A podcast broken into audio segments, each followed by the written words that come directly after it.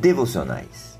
Enchei-vos do Espírito. Oferecimento: Missões nas Arenas Internacionais, Distrito Paulistano. Elaborado por Pastor José Pereira da Silva Júnior. O enchimento na casa de Cornélio e seus frutos. E dizendo Pedro ainda estas palavras, caiu o Espírito Santo sobre todos os que ouviam a palavra. Atos 10:44. Quem pode conter o Espírito Santo? Quem pode determinar sua forma de agir?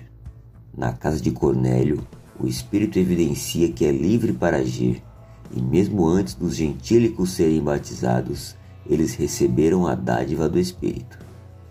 Nesse episódio, mais uma vez, o requisito da manifestação é a pregação genuína do Evangelho.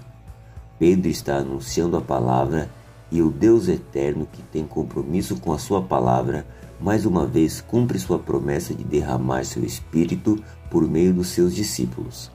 Agora, mais discípulos cheios do Espírito Santo puderam sair e anunciar as obras e a ressurreição do Senhor Jesus.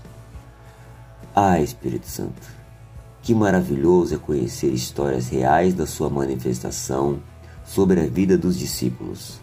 Senhor, somos seus discípulos faça também sobre nossas vidas a sua soberana vontade. Nós desejamos ser nascidos e guiados pelo teu poder, em nome de Jesus. Amém.